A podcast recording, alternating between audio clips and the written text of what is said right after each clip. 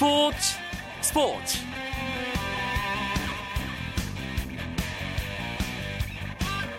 안녕하십니까. 월요일 밤 스포츠 스포츠. 아나운서 이광용입니다. 고위 충돌로 비난에 휩싸였던 서울 SK나이츠의 에런 헤인즈 선수가 기자회견을 열고 고개 숙여 사과했습니다. 문경은 감독이 함께 기자회견에 나섰는데요. 헤인즈는 김민구 선수가 빨리 회복해 코트에 나섰으면 좋겠다는 말과 함께 김민구를 만나면 반드시 개인적으로도 사과하겠다고 밝혔습니다. 헤인즈는 KBL에서 6시즌째 뛰고 있는 장수 외국 선수지만 이번에 저지른 반칙 때문에 본인은 물론 소속팀 SK가 쌓아놓은 공든탑도 함께 무너질 위기에 처했습니다. 거친 플레이와 비신사적인 플레이는 엄연히 다르죠. 이번 일을 통해 이기면 그만이라는 생각에서 벗어나 동료애와 동업자 정신을 다시 한번 생각하는 계기를 모든 선수들이 가졌으면 합니다. 오늘 들어온 주요 스포츠 소식 정리하면서 월요일 밤 스포츠 스포츠 출발합니다.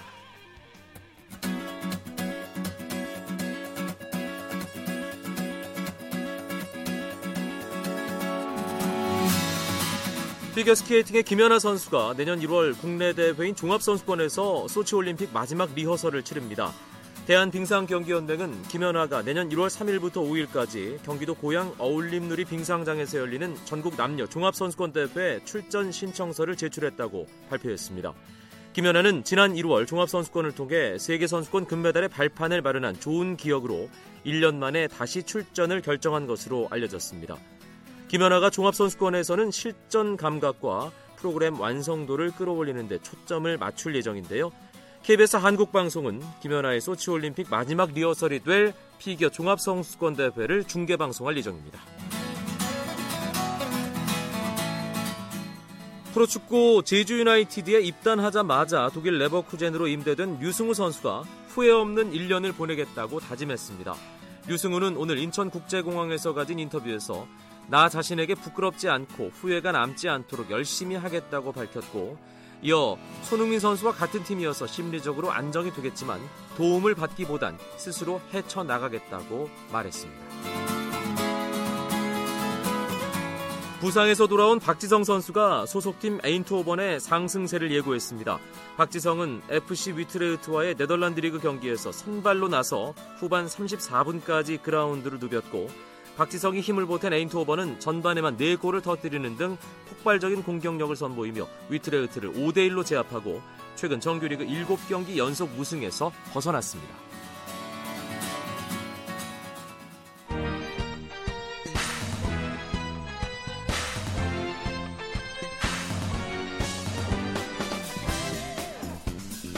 월요일에는 재미있는 야구 이야기 야구장 가는 길이 함께하죠. 이야기 손님 두 분 소개합니다. 경향신문 이용균 야구 전문 기자 나오셨습니다. 네 안녕하세요. 일간 스포츠 유병민 기자도 함께합니다. 네 안녕하십니까. 시상식 다 끝났고요. 이제 선수들, 감독들, 팬들도 잠시 휴식에 들어간 셈이 될 텐데 어떤 일정들 있나요? 뭐 공식 일정이 있습니까, 선수? 지금은 이제 1월 15일까지 비활동 기간이기 때문에 공식 일정은 없고요. 선수들이 알아서 훈련을 하거나 그리고 중요한 일정들은 남아 있죠. 이제 연봉 협상을 아하. 조심스럽게 이제 하고 있는 중입니다. 제일 중요하죠. 그렇죠. 연봉 협상 또 외국인 선수 계약 소식 계속해서 야구 기사의 메인을 장식을 하고 있습니다. 네. 야구장 가는 길에 오늘 주제도 그중 하나로 정해봤는데요. 외국인 선수 3인 시대 각 구단의 선택은 이게 오늘 저희가 이야기 나눌 주제입니다. 일단 외국인 선수 보유 한도가 3명으로 늘어난 것이 이전과 내년 시즌의 가장 큰 차이예요, 이용균 기자. 그렇습니다. 이제 보유 한도가 아, 기존의 2명 어, 보유 2명 출전해서 지금 3명 보유를 할 수 있는 규정으로 바뀌었고요. 어, 대신 세 명 선수가 모두 같은 포지션에 있을 수는 없습니다. 뭐 이를테면 이 포지션을 투수와 야수로 나눠서 투수 한쪽에 모두 세 명의 선수를 보유할 수는 없게 만들었기 때문에 반드시 투수와 야수로 갈라서 뽑아야 되고요. 그렇기 때문에 올 시즌에는 지난 시즌에는 이 모두 다 외국인 투수만 있었잖아요. 그랬죠. 어, 근데 내년 시즌에는 투수가 아닌 타자들을 볼 수 있다는 게 가장 크게 달라진 점입니다. 그러니까 타자 한 명이 반드시 포함돼야 한다라고들 알고 계시지만 타자가 두 명일 수도 있는 거고요. 그렇죠. 필요에 의해서는. 네, 타자가 세 명일 수는 없는 거고요. 타자가 세 명일 수는 없고요. 네. 한 포지션 선수로 모두 채울 수는 없다는 그렇습니다. 규정. 외국인 선수 98년에 한국 프로야구에 도입이 됐으니까 한 16년 정도 두 명 선수를 보유하는 것이 계속 이어지다가 잠깐 세 명인 적이 있었어요. 아 그랬나요? 네, 중간에 잠깐 세 명인 적이 있었는데 네, 그게 다시 2001년과 2002년 두 시즌 동안은 3명 보유를 허락했습니다. 아, 왜 저는 기억이 없지? 야구를 열심히 안 싶습니다. 그때는 예, 외국인 선수 보유 한도를 다시 늘리게 된 가장 큰 이유 유병민 기자 뭘까요? 일단 프로야구가 내년 시즌부터 이제 19단 체제를 맞이합니다. 이제 KT 2군에 있지만 그리고 내후년 시즌부터는 진짜 말 그대로 19단 체제가 됐는데 이러면서 이제 경기력 저하가 우려가 되고요. 또 선수 수급이 원활하지 않기 때문에 어, 이 프로야구에서 이제 이런 여러, 여러 가지 우려 사항들을 종합해서 아, 외국인 선수가 3명 정도가 되는 게 맞다고 생각해서 이번에 제도를 바꿨고요. 다시 또 경기력이 어느 정도 상향된다면은 두 명으로 줄이지 않을까 생각이 듭니다. 아, 뭐 앞으로 예측까지 유병민 기자가 해줬는데 두 명과 세 명 이게 산술적으로도 50%가 증가되는 거잖아요. 그렇죠. 그렇죠. 그러니까 경기력 면에서 상당히 결과적으로 차이가 날 것 같다는 생각도 드는데요, 이용균 기자. 외국인 선수 한 명을 뽑을 때 1군과 2군을 오가는 소- 수준의 선수를 뽑지는 않잖아요. 아, 대부분 투수라 투수라면 당연히 15승급의 에이스 투수를 원할 테고 타자라면 적어도 30홈 런에 100타점 이상을 어, 할 수 있는 타자들을 원하기 기대 마련인데 수준은 당연히 그렇죠. 네, 그 정도의 선수가 들어온다면 어, 리그의 어떤 특히 투수 외에 타자들이 보강된다는 점에서 리그 전체의 어떤 공격력이 강화될 것이라는 특히 홈런 수가 늘어나지 않겠나라는 기대를 갖게 합니다. 사실 예전에 기억에 남을 만한 타자들, 뭐 잠시 후에 저희가 얘기를 나누겠지만 꽤 있었는데 언제부턴가 구단들이 투수만 계속 뽑았단 말이에요. 네. 특별한 이유가 있었을까요? 일단 뭐 야구는 투수 노름을 하지 않습니까? 투수가 아. 강해야 예, 승리를 딸 수 있는 게 야구이기 때문에 아무래도 확실하게 승리가 보장되는 투수를 선호한 게 현재 구단의 추세고요. 최근에 외국인 타자들이 큰 재미를 못 봤어요.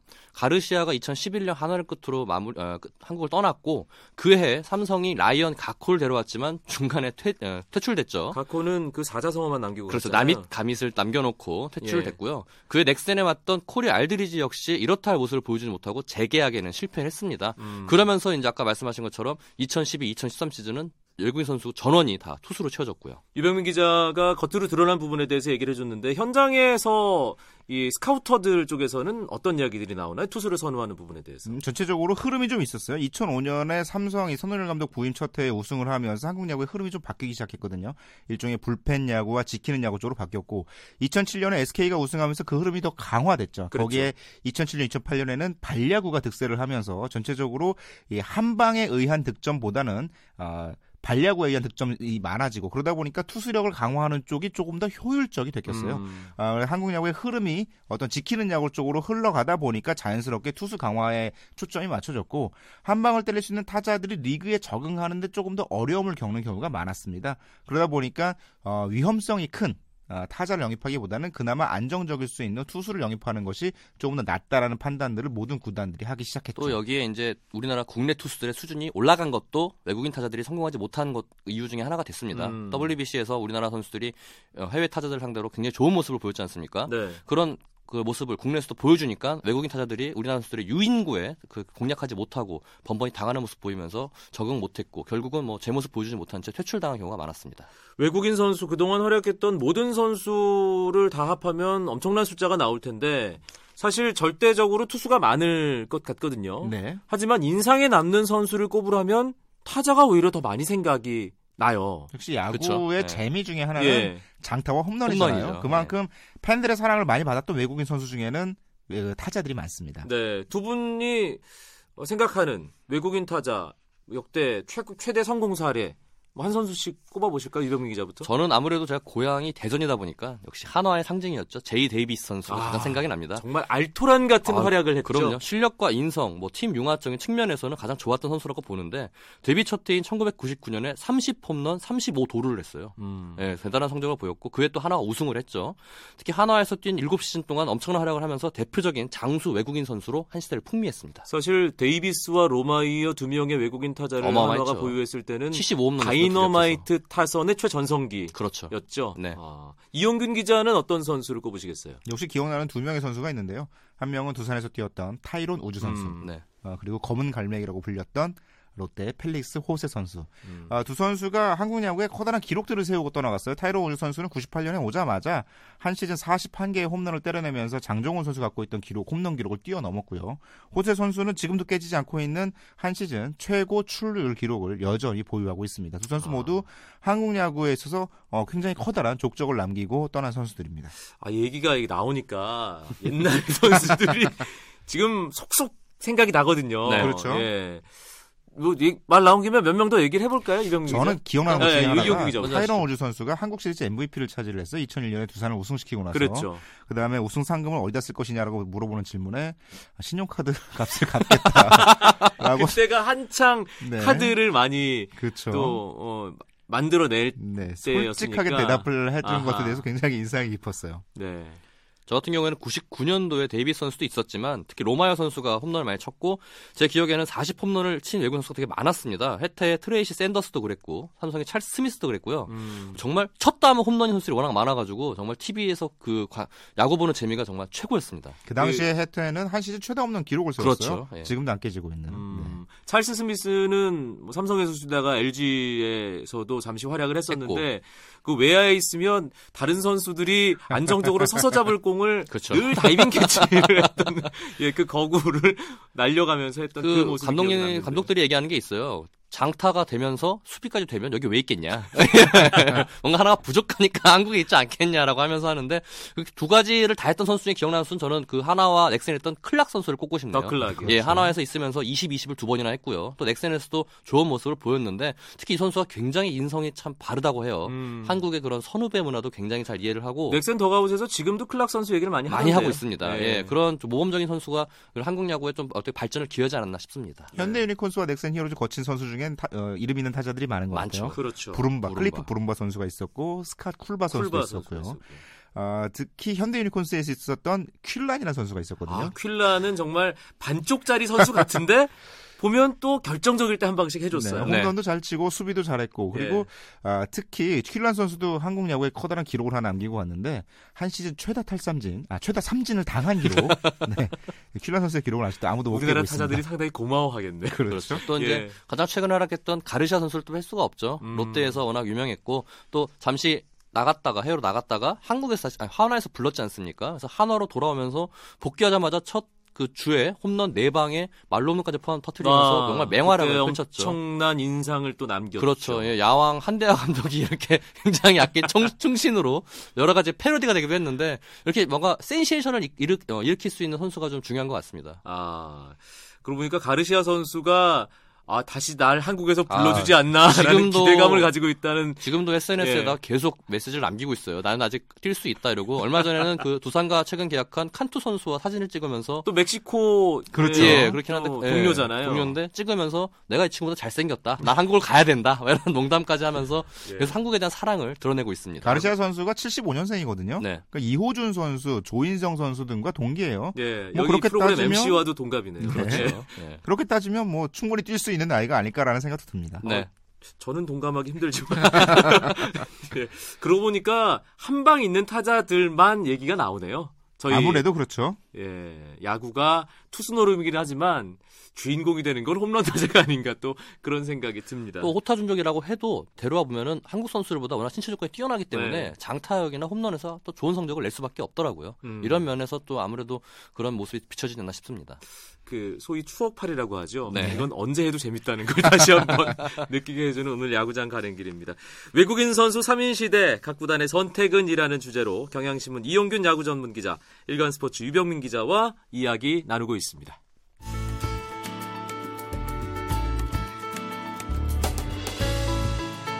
스포츠가 주는 감동과 열정 그리고 숨어있는 눈물까지 담겠습니다. 스포츠 스포츠 이광용 아나운서와 함께합니다. 내년에 새롭게 선보일 외국인 타자들 야구 팬들이 상당히 기대를 하고 계실 텐데 속속 계약을 하고 있어요. 네. 누가 정리해 주실까요? 네, 이병민 기자. 제가 먼저 해드리겠습니다. 현재 9개 구단 가운데 두산과 넥센, 롯데, NC, 한화 등 5개 구단이 외국인 타자 영입을 만료했습니다. 다시 삼성과 기아, LG, SK는 아직 최종 후보군을 놓고 저울질을 하고 있거나 또 협상을 진행 중이라는 얘기를 들었습니다. 계약을 이미 한 선수 어떤 선수들인지 한 명 한명 짚어가면서 확인해 볼까요? 두산에서 계약한 선수는 아까도 잠깐 얘기가 나왔지만 가르샤 선수와 사진까지 같이 찍은 네. 호르에 칸트 선수죠. 칸트 메이- 선수 같은 경우는 MLB 팬이라면 모를 수 없는 선수. 그렇죠. WBC에서도 멕시코 대표팀의 중심 타자로 활약을 했었잖아요. 그렇습니다. 네. 한 시즌에 29개 홈런을 때린 적도 있고 통산 메이저리그 홈런이 100홈런이 넘어요. 어허. 104개의 홈런을 때리고 있기 때문에 굉장히 기대를 많이 모으고 있고 NC의 에릭 테임즈 선수도 굉장히 호쾌한 플레이로 국내 팬들에게 어느 정도 알려진 선수거든요. 어, 이 선수도 메이저리그 경험이 있고 넥센의 비니 로티노 선수는 지난 시즌까지 일본 프로야구에서 뛰었던 선수 그리고 롯데는 루이스 히메네스 선수를 뽑았는데 몸무게가 127kg입니다. 최준석 선수가 네. 약간 밀리겠는데요. 이대호 선수. 선수를 그리워하는 것 같아요 아직도. 예. 신현 선수는 오른손, 히메네스 선수는 좌타이기 때문에 이 좌우 밸런스는 무게 중심을 확실하게 맞는 것 같아요. 둘이 합쳐 242kg입니다. 최준석 선수가 살짝 가볍네요. 네. 여기에 더해서 이제 한화도 오늘 발표를 했어요. 펠릭스 피에 선수. 이 펠릭스 피에 선수는 이그 베이스볼 아메리카가 뽑은 유망주 순위에서 27위에 올랐던 선수거든요. 상당한 상위권인데요. 그 지금. 우리에게도 굉장히 익숙한 LA 다저스의 핸리 라미레스 선수가 당시에 30위였어요. 어... 그러니까 라미레스 선수보다 더 유망주라고 평가받던 펠릭스 피에 선수를 한화가 영입을 했습니다.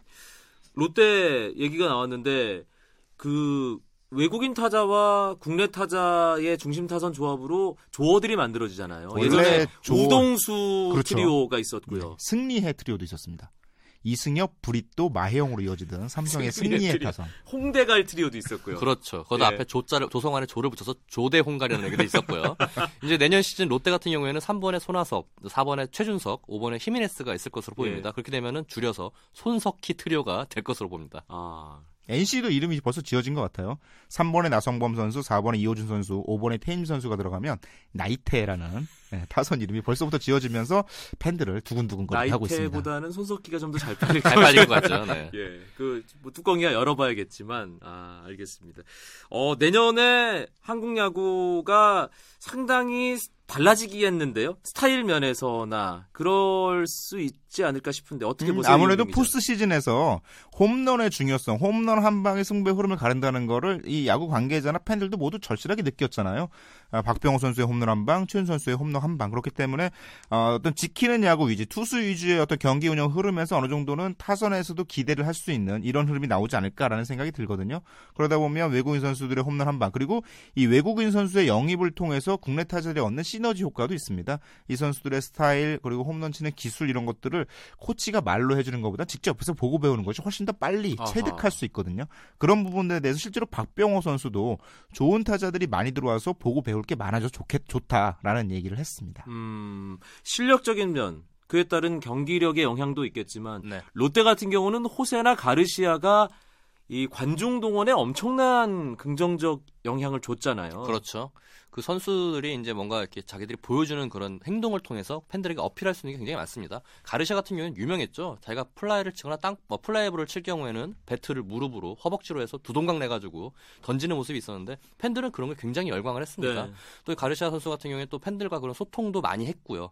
SNS 같은 거 통해서 많이 했고 또 한국 술도 좋아한다고 이렇게 얘기를 했는데 그리고 부산에 뭐 술집에서 술 먹다가 팬들이랑 만나서 자연스럽게 네 사진도 찍고 사진도 찍고. 예, 예. 심- 심지어 옛날에 허세 선수는 뭐 진짜인지 모르겠지만 골든글러브를 술집에 맡겼다는 얘기도 있는데 술 먹다가 그건 뭐 사실 확인해야 할 것 같고요 제이 데이비스 선수 같은 경우 아까 제가 얘기했지만은 한화 시절에는 그렇게 매운 라면을 좋아했답니다. 아. 그래가지고 예, 정말 한국 사람이 아닐까 의심될 정도로 정말 라면을 좋아했다는데 이렇게 선수들이 약간 한국화적이 되면서 선수가 융화가 잘 되고 또 특히 선후배 관계를 이해하면서 팀에 녹아들면서 더더 좋은 기량을 발휘하지 않나 싶습니다.